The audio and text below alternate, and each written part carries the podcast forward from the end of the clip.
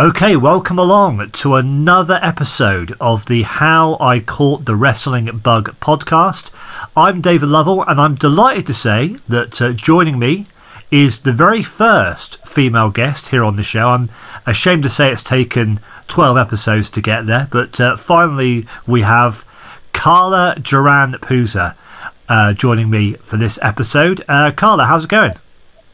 It's going really well. Thank you, David. I hope I live up to that awesome introduction. well, I don't know about awesome, but um, obviously this is the hey, first female. That is awesome. There's some pressure there. Oh, there's no there's no pressure at all, no pressure at all. But I, I am delighted to say this is the first podcast you've ever done as well. Yes, ever. Yes, I've always been too bashful. Um, so obviously you're. Uh, we'll, we'll come on to the uh, the questions I ask everybody, but as far as your sort of background uh, in terms of wrestling? I mean, you, have never actually worked around the business, have you? But you, you kind of got, is it fair to say, sort of contacts in the business and that kind of thing? Yeah, um, totally. I grew up in combat sports arena. Um, so literally grew up in King's Boxing Gym in Oakland, California. My dad then went on to have his own kickboxing school. Um, so I grew up going to fights of all kind of combat sports, um, including like tournaments as kids and stuff. And kind of through my exposure to live entertainment, um, found professional wrestling, fell in love, obviously. And then um, as mixed martial arts kind of started to grow, and we started seeing a lot of lines crossed between media and such with wrestling and MMA. Um, I made a lot of friends in the space, which is really cool um, to see things from the other side. So, I mean, I'm still very much a fan. I've never had a pleasure of working in the field. It's not something that I would mind because it seems really fun, but just a fan, yeah. So, what is your earliest memory of wrestling? Um, funny enough, it's my earliest memory is not an actual match. My earliest memory is the rock and wrestling um, cartoon. okay. um, and when I think about, I think of you know watching at my grandma's house, eating a bowl of cereal. Um, I always go back specifically. There was an episode where Hillbilly Jim's, it was like his mom or his grandma served chili to the wrestlers, and it turned them into kids. Do you remember that? I don't, if I'm being honest. No, but it does sound like the kind of thing that would happen on uh, on that show. So yes, that was it. I mean, and Jim's pig, you know, just the little things like that. But it started with rock and wrestling, um, and actual wrestling. Something that really, really sticks out because it was a traumatizing event for me um, was Piper's Pit and you know Andre confronting Hogan, and when he ripped off the chain I started weeping uncontrollably. Um, my parents at that time had to sit me down and they kind of told me, you know, this stage scenarios and it's, it's not really authentic. And, and that made me cry more of course. And so while i'm sure there were more memories before that time that's the one that always sticks out because it was so traumatizing. So so which um so which wrestler sort of captured your imagination as a kid then? Um I mean, as a kid, kid, I'm talking, you know, eight, nine years old. It was any anyone with an animal. So well, there's quite Jake, a lot then at that, at that time. Jake, Damien, and, and then Lucifer, um, the Bulldogs, and, and Matilda, Koko B. Ware, obviously with Frankie. Like, I was really into any of the animals, and then anyone with face paint. So I was super into like Sensational Sherri. of course, became Scary Sherri, um, Ultimate Warrior my brother still teases me to this day because I was obsessed with demolition. And if you remember, the WWF had a cassette tape with all of the different entrances, and they had like the Honky Tonk Man, but one of them was Demolition, and I used to listen to that. Oh, I like love it was my version of heavy metal. yeah, I love the Demolition theme. yeah. It's one of my favourite themes of all time. It was yeah. great. It was great. Yeah. Capturing the imagination. That's it did. It's like here, here comes the axe, here comes the smasher. I, I, I won't sing it, but I remember how it. I remember how it goes. But um, yeah, demolition. They, they. It's unfair for them to be um, called like rip-offs of the Road Warriors. I, I never, I never saw that. I, I, always thought demolition were very much their own team. Oh, same. I mean, you can draw parallels in terms of like you know outfitting and costuming and such, but I think that that's where it stopped. Um, especially from like the promo and obviously in ring they were totally different, but and they still don't get love. I think today, which is crazy because now we've had enough time to look back. You know, They should be in the Hall of Fame, I think. Absolutely. Um, but I think they they held the record for a very long time up until say a few years ago. I think when New Day overtook it, but they were the longest reigning tag team champions for, for many many years. And I, I always thought the Powers of Pain were more of a sort of rip off of the Road Warriors and Demolition were anyway. So, one hundred percent. Yeah. um, what was the first live event you attended? Um, it was a Cow Palace house show. Uh, I actually have photos from that show. Um, the main event was Andre and the Ultimate Warrior, and the Ultimate Warrior, you know, won the belt. I'm doing quotation marks with my hands right now. Um, but it was an incredible experience. I remember being on my father's shoulders. Uh, the Cow Palace has like wood um, flooring and when the crowds get really excited you can kind of like kick your feet on it and make noise and it, you can feel the energy but i to this day remember like the smell and the feel it was kind of swampy inside but just one of my greatest memories and i'm so blessed now thinking that i was lucky enough to see andre live Yeah, and that must have been one of his. I guess that was one of his last matches. It must have been. Uh, it was it was he was pretty frail Because I mean, when would that have been? That would have been what late eighties.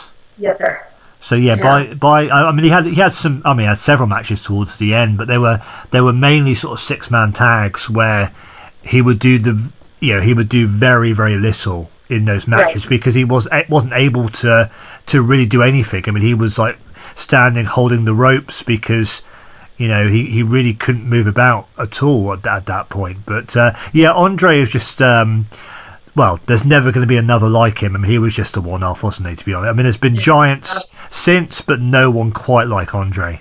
Not never, yeah.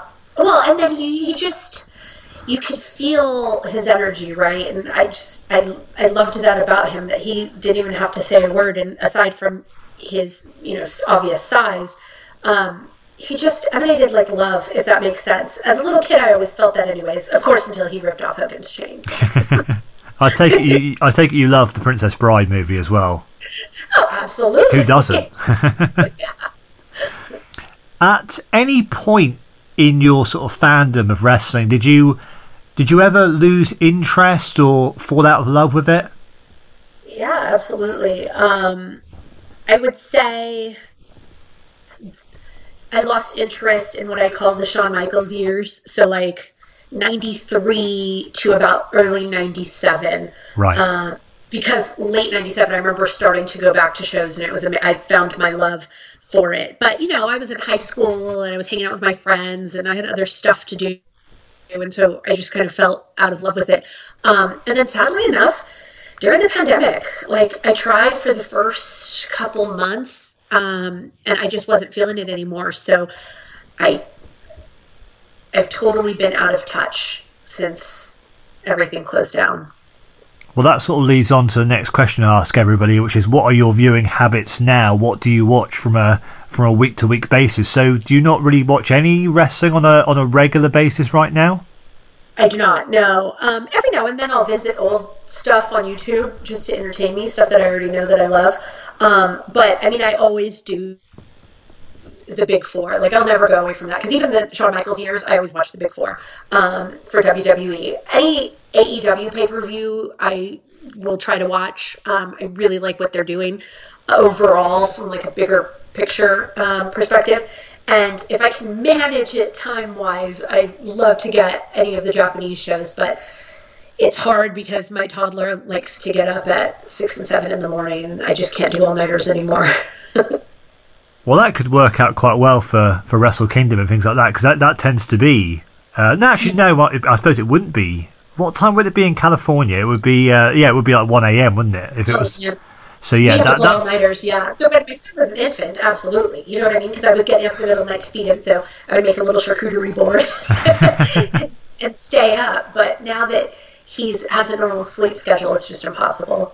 So I know you know, I listen to Dave and Brian on Observer Radio, and, and they're they're doing it at like one or two in the morning, and, and Wrestle Kingdom's still going on, and they're, they're trying to do a, a podcast. I'm like, guys, what are you doing? I mean, I I, I appreciate I, I appreciate so much the efforts these these guys go to to do these regular shows. Um, you know, Dave will never miss a show, which I, I really respect a lot. Um, but um, so yeah, you don't really watch. What did you make of WrestleMania this year then, with, with, with no fans? It was just it was just strange, wasn't it? It was really eerie because obviously this was way back when they were doing shows from the Performance Center, so there was no sort of Thunderdome, there was no there was no nothing. It was just I mean you could hear the commentators, you know, you could hear them in the building, couldn't you? Because of how the fact there was no nobody in the arena. Um, yeah, it, it was Yeah, just it was just weird. energy. I needed the energy of the crowd, and I didn't get it. And then, of course, at the end, I always say, you know, Drew just deserved that in front of a big crowd. Oh, you know? absolutely, yeah. You always think of those things, and it's like, well, who am I to complain? This poor man has worked his whole life, and you know, this is the culmination of it, kind of. Um, but yeah, I, I feed so much off of the energy of the crowd. Um, it was sad, and I think that might that might be part of the reason why I've turned away during the pandemic, is that it's just like this constant reminder. You know, wrestling has always been my outlet for things. So in life, growing up, if there's ever something that was like a tough time in my life, wrestling has always been an outlet for me. And now, obviously, everyone's going through their own challenges with the pandemic. I don't want to be reminded of it in my television watching. So it is a constant reminder because the entire scope of wrestling has changed. More so, I think, than any of the sports I watch.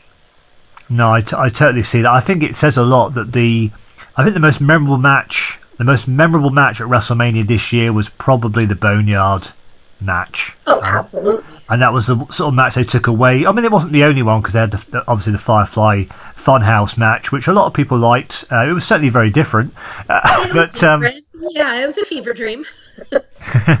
but um, yeah, I mean, I, I, it made all the sense for them to do cinematic matches this year to take just to take people away from the fact that you're doing a wrestling show in a building with nobody there. So I, I think um, not all the cinematic matches have been great this year by any means, but it was certainly a good idea to do Oh, that matches that way. great. I mean, I, of course, was a few drinks in at the time, but I was so excited, like, jumped off my couch, you know, was going crazy on Twitter. I thought that it was brilliant. It was just something new and fun, and I bought into all of it. Did you see the AEW Stadium, uh, Stadium Stampede match as well? Loved every minute of it. That was fantastic. yeah, that was probably those two are the best ones they've done. I mean, some of the others, yeah, are, are worth watching. But yeah, uh, I think uh, the Boneyard match was brilliant this year, and because I mean, if they had done Undertaker AJ Styles in a straight up match, it, it would not have lived up. I don't think to the expectations. You know, it would ne- obviously would never have compared to Taker's great matches with Shawn. No, no way, no way. No, because Um, but the theatrics alone, I think that was like an extra cast member, right? Like the the Boneyard itself was an extra cast member, um, and we will just always remember it. It always. I think that kids will look back now when you you know are doing this show 20 30 years from now and you ask what's your you know what captures your imagination that's the match kids you're going to refer to Yeah, I could see that. I could definitely see that. Um, the next sort of set of questions I call rapid fire, and I, I sort of Yes. say on every episode, I don't know why I called it rapid fire because it never is. It never is, but that's absolutely fine. Um, favorite wrestler of all time. So if you have to pick just one wrestler uh, as your absolute favorite, uh, who would it be? Stone cold steve austin That's a good choice. adore adore him Do you listen to his? Um, I mean, he doesn't do his podcast as regularly as he used to. But have, did you used to listen to his podcast? I used to love listening to him, and especially yes when, i would catch him occasionally especially when he was he, he would tell stories about being stuck in traffic and that kind of thing. Just the way he tells stories is just so compelling, and it, it's so great to listen to. Yes, I even watched the. Sh- I give his show uh, run a couple of times too. I just love him. Yeah, he's great at everything he does, and, and he's always very well prepared when he talks to people. I mean, he obviously Yes. does his research and he knows all about his guests, and, and yeah, I, I, I love I love him as well. I mean, have you always been a fan of him, even back to when he was stunning Steve in WCW?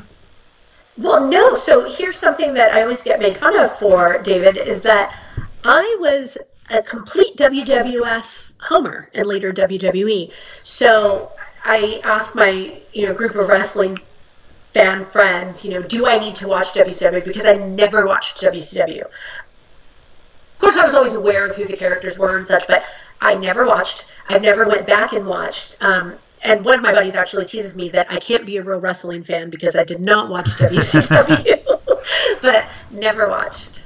No, I would have seen him first in WCW. I mean, he was great with Brian Pillman as as yes. the Hollywood Blondes, and there, there, there was that time when he was in the Dangerous Alliance uh, with you know Arn Anderson and Rick Rude and Bobby Eaton, Larry Zbyszko, obviously Paul Heyman as their as their manager. That was a great. Yeah, he was great. I mean, he's always been great. Uh, but obviously, by the time he got to WWF and really had that big run, sadly, yeah, the match with Owen at SummerSlam, I think '97. You know, he lands on his head, and he was never the same. He was still good, but he was never the same performer after that. He sort of had to change his style up and become more of a sort of brawler towards the end of his career. But there's still some really great matches. I mean, he had a great one with, um, uh, you know, great matches with Kurt Angle, for example. I mean, I think I thought those two in the summer of 2001. Uh, when that invasion angle was going on, which was obviously not well received at all, but I thought him and Kurt Angle just really had a great feud over that summer, which not a lot of people talk about now, which is a shame because I thought it was really good. Well, now I feel like everybody will always, and it's one of my favorite matches too. So I'm one of the everybody's, but they always reflect on, you know, WrestleMania 23 with obviously him and Bret. Um, yeah. that actually was that for, for, what it's worth was kind of because like I said, I always watched before. That was the match that kind of reinvigorated my love for professional wrestling because it had all of the pageantry that I loved. You know, you had foreign objects, you had submissions, which comes from my MMA background. You had blading, it just provided everything. It was a smorgasbord, and I'll always think of that match first. Which now, obviously, I have to go back and do my WCW Stone Cold, uh, well, stunning Steve homework, but. but no, I, I, I think that match, yeah, was such a historic match in many ways because you know 1997 was such a huge year, and yes. that feud, and then obviously the the Canada versus USA thing, which I think is one of the best storylines they've ever done. I really do. Yes. I, I thought the Canadian Stampede pay per view, where you had the Hart Foundation, all five, all five of them. Sadly, Bret's the only one left now, but the Hart Foundation versus like Stone Cold and uh, was it LOD and, and Goldust and Ken Shamrock. That was a really great match, and all the Harts coming in the ring at the end, just a, a really great moment. It, it, and I thought '97 was a great year for Bret. It's just obviously ended the worst possible way, but uh, yeah, um, Stone Cold. What can we say? Just um, I mean, he really was. I mean, for a shorter time than Hogan obviously because of the neck injury, that was the, sort of the biggest reason, and also yes. him turning heel at WrestleMania 17 was such a mistake in hindsight. Um, but his run was one of the biggest runs anyone's ever had, for sure. Legendary, yeah. Well, and he changed the game in so many ways, right? Um, no, he absolutely did. Yeah, yeah. I mean, he was. I mean, everyone could relate to him as well. Here's this, um, you know, this guy, you know, attacking his boss every week, right? I mean, who does? Who's not going to get behind that? Everyone, everyone would love drinking, working. Absolutely, everyone would love to give their boss a stunner every now and again, and here and here he is doing it every week on on on yeah. TV. The middle finger was a sign of friendship. yeah, where you would get up on the apron and and uh, give the fans a middle finger. Yeah, it was a, a great endorsement. Uh, but um, well, I've attended so many matches live, and I can confirm that there are few things like being surprised by you know the glass breaking. I mean that energy is is pretty unmatched. Oh yeah, I mean obviously there's no crowds right now, but the one yeah. the one well not the only guaranteed huge pop because there's there's, there's several. I mean there's the yes. The obviously the the sexy boy Shawn Michaels theme starting up. That's always going to get a reaction. You know, Goldberg always gets a reaction uh, when his music starts up. But yeah, I mean, there's Yeah. there's a there's a different kind of pop when you hear that glass smashing and, and Stone Cold comes out. It's on a different Oh, level, really, isn't it? Oh, a hundred. Well, and I will say the only one that kind of is close to that is the dong and the lights out. yeah, absolutely, yeah, without a doubt. Um, favorite match of all time. So would that be Bret and, and Austin, or would it be a different match? I, I, I think so. I mean, that's definitely the one that kind of, at that point in my life as a fan, like I said, it reinvigorated my love. I always, though, give an honorable mention to um, Sasha and Bayley at Takeover Brooklyn. Oh, love that match. Yeah, I, I've watched it multiple times. I mean, and it was just, you know, being a woman growing up as a wrestling fan, we we had like Wendi Richter, but she was a little bit before my time. Um, Miss Elizabeth, you know, as a valet, of course, and Sherri, but we I didn't have a lot of exposure. Of course, I was a big fan of Glow afterwards, but um, to see those women put on a performance like that was sensational. No, there was prior to this kind of women's revolution or whatever they've been calling it, uh, with you know Sasha and Bayley and, and Becky and Charlotte and all the other great female wrestlers that have come along. I don't want to uh, miss anybody out, but I don't, also don't want to sort of sit here naming loads of names either. But yeah, they, they've done such a great job. But th- there was two sort of spells prior to that. Obviously, when I don't think you were, you were watching the wrestling at the time, but when um, Medusa was in the WWF as Alundra Blayze, and she had Yeah, her. Guess that She, the Shawn Michaels era. that's Shawn Michaels era, yeah. So there, there was that spell, and then they didn't really do anything with women for a long time until like sort of 2003, 2004, when you had like Trish, Trish, and Lita yeah. and Molly Holly and Victoria and all the other great girls they had them, which kind of a little bit gets overlooked now because of how good you know Sasha and Bayley and Becky and all the others are. And the fact they've had the first women's Hell in a Cell and the first women's Royal Rumble, etc., etc. Not that it takes away from what Trish, Lita, and the others were doing, but I thought they sort of played a very big part as well. I, I 100% agree. I just think that the over sexualization during the Attitude Era, unfortunately, um, takes more of a. You know, it, it gets in the way of that, I think, a lot. Um, because Trish was, I loved Trish. Lita obviously was pretty exceptional for that time, right? Um, I don't know. I don't know what happened. I would just say that it's probably that over sexualization because everyone Yeah. always, you know, the puppies of it all, right? Yeah, because they all they all I mean Trish I mean Trish started out doing all those kind of you know bra and panties matches and that kind of thing and, and she evolved into a very very good women's wrestler Solid. one of the best one of the best they've ever had um, but yeah I mean it, it, it's um, and unfortunately after that I mean there was a time obviously you still had people like Beth Phoenix who was great and um, Yes. who was the other big one? Oh, oh, Natalya, I suppose. I mean, Natalya was um, has been around a long the- time now. Yeah, Um, yeah, she has. And and it took a long time to kind of find her footing too, right? yeah, but I mean, she. I mean, you can make an argument she's the best women's wrestler they've ever had in WWE. Certainly one of them. Um, it's just incredible. That Stu Hart Canadian lineage, man. Well, that yeah, that certainly goes a long way for sure. Yeah. Um, so yeah, favorite match of all time, Bret and Bret and Austin. That match has been picked out by quite a few people now. You you won't be surprised to know you're not the first person to mention that one. Uh, but I always I love their match at Survivor Series '96 as well. Did you I ever did you ever see that I one? I didn't watch that until after it happened, so I don't remember the storylines going into that and what kind of got us to that point until it didn't come until way after that I appreciated that. Yes, I think. I mean, Bret Bret was gone after WrestleMania 12.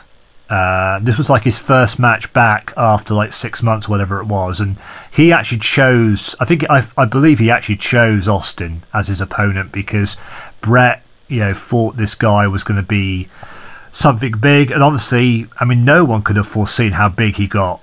But um, yeah, Austin always yeah, he was always a great wrestler and always had great charisma, but I think in many ways it was an ECW run, funnily enough, which was only a very short run he had there. Uh, but he came in after being fired by Eric Bischoff in WCW, and he couldn't wrestle at the time because he was injured. But he would just cut promos in like Paul Heyman's mum's basement, which is where a lot of the ECW promos were done. I think I'm right in saying where they were done in Paul Heyman's mum's basement, and he would, he'd, be, he'd be down there sort of doing his impersonations of Eric Bischoff and Dusty Rhodes and Hogan. Have you ever seen any of those promos at all? So cool. No, I've not, but I have a good buddy who is a very, very big ECW collector and fan. Um, so anything that I need, I could ask from him. You yeah, know, they, those are really context, of course. Yeah, those are really where the Stone Cold character was born because I mean he was always a great mechanic so in the ring, but this is where he really got a chance to show what a great promo cutter he was, and he's certainly one of the best promo cutters of all time. Now, I, I would I would say he's up there in on that list for sure. Um, best show you've ever attended live? Uh, what, what, what, what would that be? Um, I don't know if it'd be best, but my favorite, it's kind of a tie. Um, so WrestleMania 31, um, it was of like for sentimental reasons. So I got very lucky, and Lillian Garcia was performing with her band and at one of our kind of smaller locals only casinos, and she was giving away a pair of tickets to WrestleMania. So I thought about it, thought that I would have really good chances because I doubted a bunch of people would show up. I was correct. She did a raffle. There was me and about 30 other people. I won. So I won two tickets to WrestleMania, two tickets to Monday Night Raw, two tickets to the Hall of Fame, two tickets to the SmackDown after. I mean, I just, it was everything, which was just incredible. And it was back at home. I'm from the Bay Area.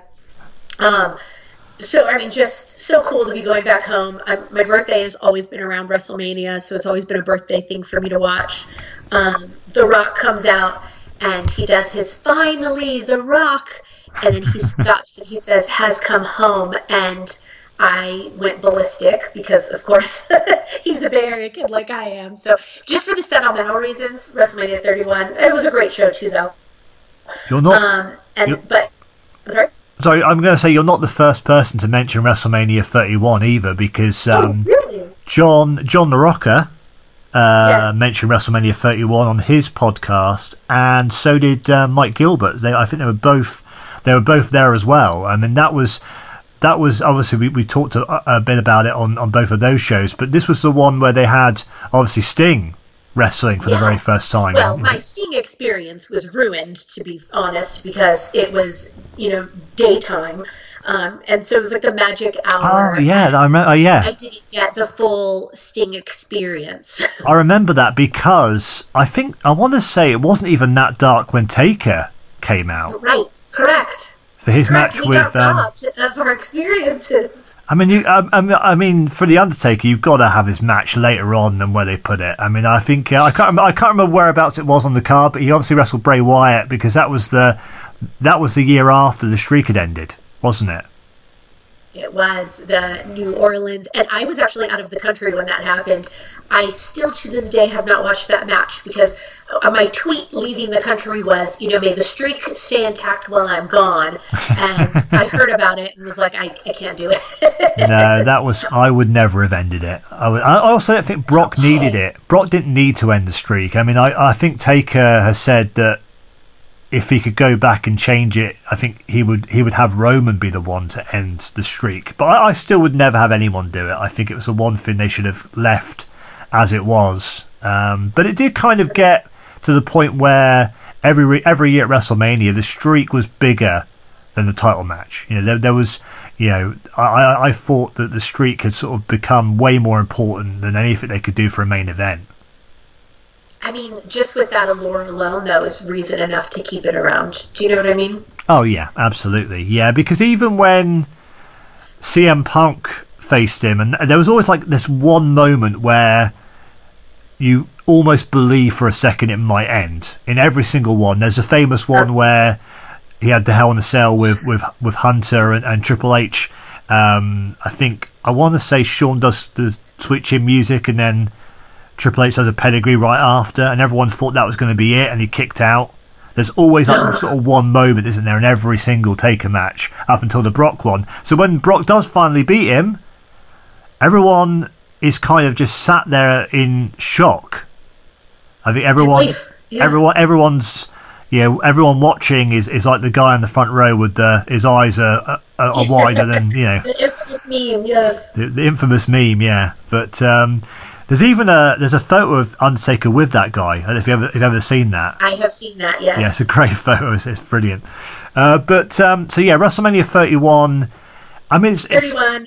it's not It was- considered it's not considered one of the greatest WrestleManias, I don't think. Right. But it's I thought it was a really good. I I think the best match on that show. Trying to remember, probably Seth and Randy. I would say maybe. Uh, I know that from just the energy I remember feeling, because I still haven't went back and watched it on tape. I just wanted to ex- have that feeling of experiencing it live. And um, from what I remember, that had the best energy. And obviously Seth cashed in at the very end in the main event with, with Brock and, and Roman, and that was a, that was a great moment uh, with Seth winning the title. And, Incredible. Incredible. The lady behind me was crying. I have a photo of it. But uh, yeah, because that was probably the best ending they could have come up with. Because Roman was not over at that point, and and and, and if he had won, I don't know how the crowd would have reacted to that. Um, but I think Seth coming in, cashing in, was a great moment, and that was probably the best ending they could have come up with. I think. I agree. Well, and then up to that point, Seth had kind of been separating himself and showing what he can personally do as a singles wrestler, and it was impressive. So why not? And then Roman's time obviously came much later. Yeah, Roman's doing the best work of his career, I would say, right now. Um, since he, since he came back, Yeah. he's, he's really. I mean, he's always been good, and I, I I kind of feel bad for him in a way that there's been so much backlash to Yeah. his push. Yeah, because it's not his fault, but you know, I think a lot of people, initially when it first started, it was because he wasn't Daniel Bryan. That was that that was the initial problem, and it just got to the point where they were just trying and trying and trying to make him the, the guy, and the crowd were just rejecting it and rejecting it, and it's yeah, I, I feel bad for Roman because he's definitely got more so than probably anybody else right now. He comes across as such a, a, a big time star. Yeah, when you when you when you watch him, he's got an aura and a presence about him that not many others. To be fair to the current roster, who are all great workers, but there's not many that have that sort of star quality. You know, John Cena was probably the last, maybe the last one to really have that. I guess. Drew Yeah, Drew, yeah, I yeah. like Drew. I feel like he has that, you know, where he could be a movie star almost. He has that energy, that aura. He definitely does to a, to a point. Yeah, I, I think um, yeah, it's, it's really been a shame that there's been no fans because I'm sure Drew would have got over huge. He's had, he's had a great run as champion regardless of, of the situation, and I love the fact that he. I mean, I know, I know that watch it very closely, but he would sort of look at the camera and engage with the crowd at home, which is something that not a lot of people do. A lot of people just wrestle like there's fans there. You know, they're getting up on the apron, and it's like, well, who are you sort of getting up on the apron for? There's nobody there. But Drew's actually trying to engage with people at home, which is a really clever way of doing things. savvy. Yeah, absolutely. Um, yeah, he, he definitely gets it. He's definitely got it, whatever that it thing is. Yeah, he's definitely got it. And and Roman, That's a, the silent, the silent version of each and every one of you. the stare. Absolutely, but I, I, yeah, I think Roman and Drew. There's there's a reason they're the champions, right? I mean, they're they're, def- they're definitely in the right, definitely in the right spot. But the final question I ask everyone, and and a lot of people don't know how to really go about answering this question because you can sort of go in any sort of direction you want really with it. Is what would you change about the wrestling business if you could change one thing? What would it be? Now, I'm I'm sort of guessing that you don't look at wrestling in the same way that a lot of us do. So we could probably sit here and say, "Oh, there's a million and one things we'd change about the business right now." I, I'm, I'm guessing you're not that kind of, you haven't got that kind of mindset. But is there one thing that kind of bugs you, or something that you would like to sort of change about it in any way? Um, I mean, mine is probably more closely related, and I know that this comes from the work that I do in and around combat sports. Um, I take great umbrage with the lack of oversight um, regarding healthcare and meaningful post-career assistance. Um, you know, there's like the complex issue of owning or not owning one's likeness. it's stuff like that that I feel like I, I wish I could help out these guys. You know what I mean? Because I feel like we take, take, take so much from them while they're performing, and then they just kind of get lost to history. No, that's that's a really that's a really uh, yeah. I, I agree completely with that because I think that you know wrestling a, a lot of times, you know, not not all the time, but a lot of times with wrestlers, wrestling is all they know, right? You know that's that's Yes. all they've ever known, and so when their time has come and gone, it's very very difficult to transition into a sort of everyday life. You know when you're so used to being, you know, a professional wrestler and that's all you know. And we've seen so many cases over the years where people have just not been able to transition into that that, that sort of lifestyle. You see guys, I mean, God bless him, but Terry Funk, you know, who, who's, who's wrestling into his, I think he's into his seventies now. He must be getting on. I mean, he must be in his seventies, but he's still out there. He's still, you know, he was he would still be out there wrestling. And Jerry Lawler's another one that, yeah, I, I- I just think that. um guys sometimes don't know how to get out of wrestling. Yeah. And yeah, I, I think that um, I think WWE does a great job. To you know, obviously they they always welcome these guys back for the most part, and, and they have them out there on like Legends nights and this kind of thing. But there's a lot of guys that that, that doesn't happen to. You know, that's that's only a minority of guys. Exactly. Yeah, there's a lot of guys that just, as you say, get lost to history. Yep, yep, yep. I mean, it's the same stuff that bothers me with combat sports. I mean, I work every single day and, you know, to try to change things as much as I can given my resources and the, the things that are in my control. But um, with wrestling, I, I just don't know if I, I see there being change possible for combat sports. I don't feel the same optimism for professional wrestling, unfortunately. No, I think um, yeah, the, the, like I said, the people that do have careers afterwards or, or, or live a relatively normal lifestyle are yeah. I, I wouldn't like to say what percentage it is, but it's, it's a very small percentage, I would say, of of, of wrestlers. And yeah, I I don't know. I don't know what the answer is. I, I don't think we'll ever see any kind of sort of union either, which I think is a, is a shame because there, there should be something out there. For, because at the end of the day, they're, they're builders. In, sorry, go on. Oh, sorry. Continue. No, no, continue. No, I was just going to say, I, I know they're sort of billed as independent contractors, you know, especially the Yes. WWE wrestlers are. But we all know they're not really because they're not Right. allowed to go and work elsewhere. I know it's a different story in AEW because obviously guys are still taking indie bookings and they still can wrestle in Japan or, or Mexico or wherever. But yeah, it, it's just a real. I don't know. I've always felt very uneasy about this independent contractor term, which it, it doesn't really. No, it doesn't really make any sense to me. Not at all. They're clearly mislabeled. Um, you know, shout out to Garrett. Uh, one of his screen legends, Gabrielle Carteris, had reached out to Zelina Vega in regards to maybe, you know, having the conversation about putting wrestlers under the SAG umbrella. And I thought, wow, you know, that would be a really viable option for them because they are entertainers, and, and you know, they do toe the line, of course. That would probably be an insurance nightmare, but that's not for me to decide. Um, but there's a little light at the end of the tunnel, right? Like I thought, I thought that that might work. Um, and who knows what happens when I don't want to sound negative, but when Vince ultimately dies, what happens? What direction do they go in? Yeah, I don't know. I, I really don't know. I mean, obviously, a lot of people have, um, well, not a lot of people, but some people have answered that question, that final question, by saying, you know, if I could change one thing, it'd be who's in charge of WWE. And they, they would love to see, you know, Triple H, what he would do if he was in charge, uh, what direction he would take it in. Obviously, he's done a tremendous job of NXT.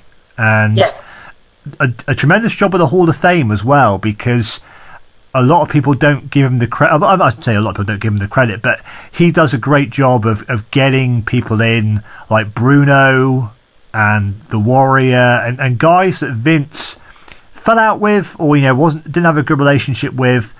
He was able to sort of build those bridges and bring those guys, especially Bruno Sammartino, getting him into the Hall of Fame was very, very important, I think. And I'm, I'm so glad that happened before he passed away because you can't really call it a Hall of Fame without Bruno Sammartino. Oh, I love that. Yeah. You really can't because I know obviously he's before both of our times, but I mean he was he was such a legendary figure. Larger than life. He was yeah. larger than life, and yeah, his life story is I don't, I don't know if you know his life story at all, but it's it's so incredible. Yeah, only from Dave. But yeah, I mean, I mean, Dave could tell you, could talk to you all day about Bruno Sammartino. I'm sure I could only, Yeah. I could only scrape the surface. But yeah, Bruno. I mean, yeah, I mean, there, there- there'd never be another one like Bruno Sammartino. I mean, he was just, uh, he was a A one-off. man's man.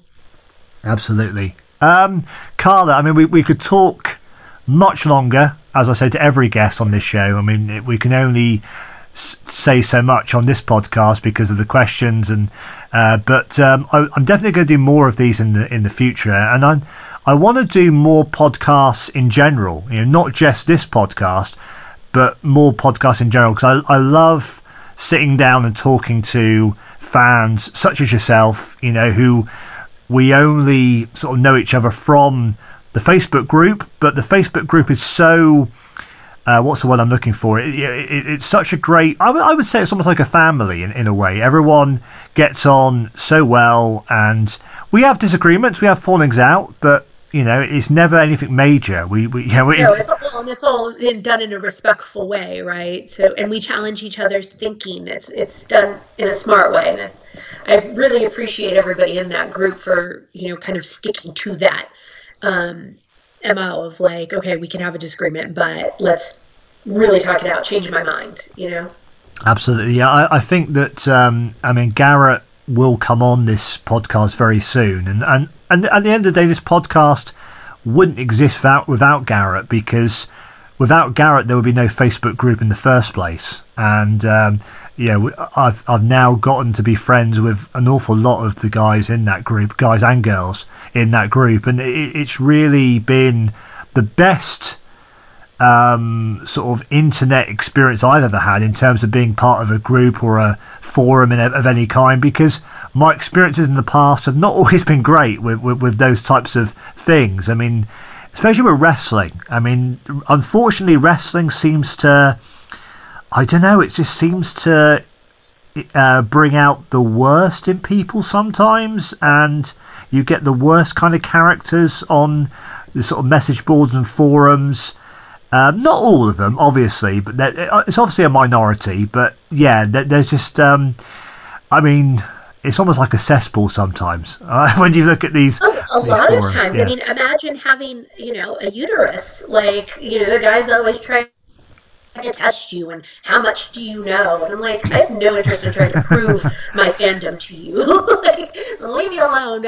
I always say, like, talking wrestling with a stranger is either the best thing in the world or the worst thing in the world because there is definitely a huge group of insufferable fans. I don't even know if they're fans because so many times I feel like they hate wrestling. So I'm like, why are you watching Yeah, I- anyways? I I make the mistake sometimes of watching Dynamite live on the on the FITE app um, because obviously you can get it on the FITE app, um, but um, I don't watch it every week because it's on at like one o'clock in the morning, and, and one o'clock in the morning is not a very good time for me to be watching wrestling. I've got work the next day, but on the times I have been on there, I made the mistake of looking on the message board and, and people commenting while the show's on and yeah, I, mean, I, I I closed it very very quickly because some of the comments on there were just I just couldn't believe some of the comments I was reading. But that's just uh, unfortunately you are going to find that. But um, yeah, the fight game podcast Facebook group is is a, is a great place to to be, and, and I've really loved. I've not been on there very long. I, I only joined in like September, um, so only like five months. But yeah, I, I can't imagine not being a part of it now. It's just, it's, it's, it's just um, yeah, I, I've really enjoyed being a part of it and having the people I've had on so far and will continue to have on um, doing the podcast. It's been yeah, it's been a real labour of love in many ways. I love that so much. I mean, to be uh, that's I don't scroll through Facebook anymore. That's the group is pretty much my sole. Uh, Yeah, same, same with me. Yeah, I, I, I don't bother anything else on Facebook. Um, I only go really to the group, and yeah, it's just I, I yeah, I love it. It's absolutely great, and and with Garrett, you know, starting the Patreon uh, for the podcast, it was a no-brainer for me to to, to, to join up and become a Patreon uh, because I just love the content that John and, and Garrett and everyone else puts out. They're a good group of people. Thank you very much, Carla. I've, I've really enjoyed this uh, this conversation. I'm, I'm glad that uh, you made this podcast the very first one that you uh, you were a part of. I feel I feel honoured that you chose this. I, I was so scared, and once we started talking, I felt very comfortable. So thank you so much. You're really great at what you do. Oh, thank you very much. And like you say, it was a, it was a big thing being the first female guest on the on the podcast, but you won't be the last, I'm sure. And um, like I say, Keela's going to be on at some point in February. I mean, she she does a great job as well. I mean, have you had a chance to listen to any of her podcast work at all? No, no, but I've heard nothing but good things, so I'm excited. Yeah, absolutely. Uh, so, Carla, thank you very much indeed, and uh, I'll be back with another two episodes of this podcast next week.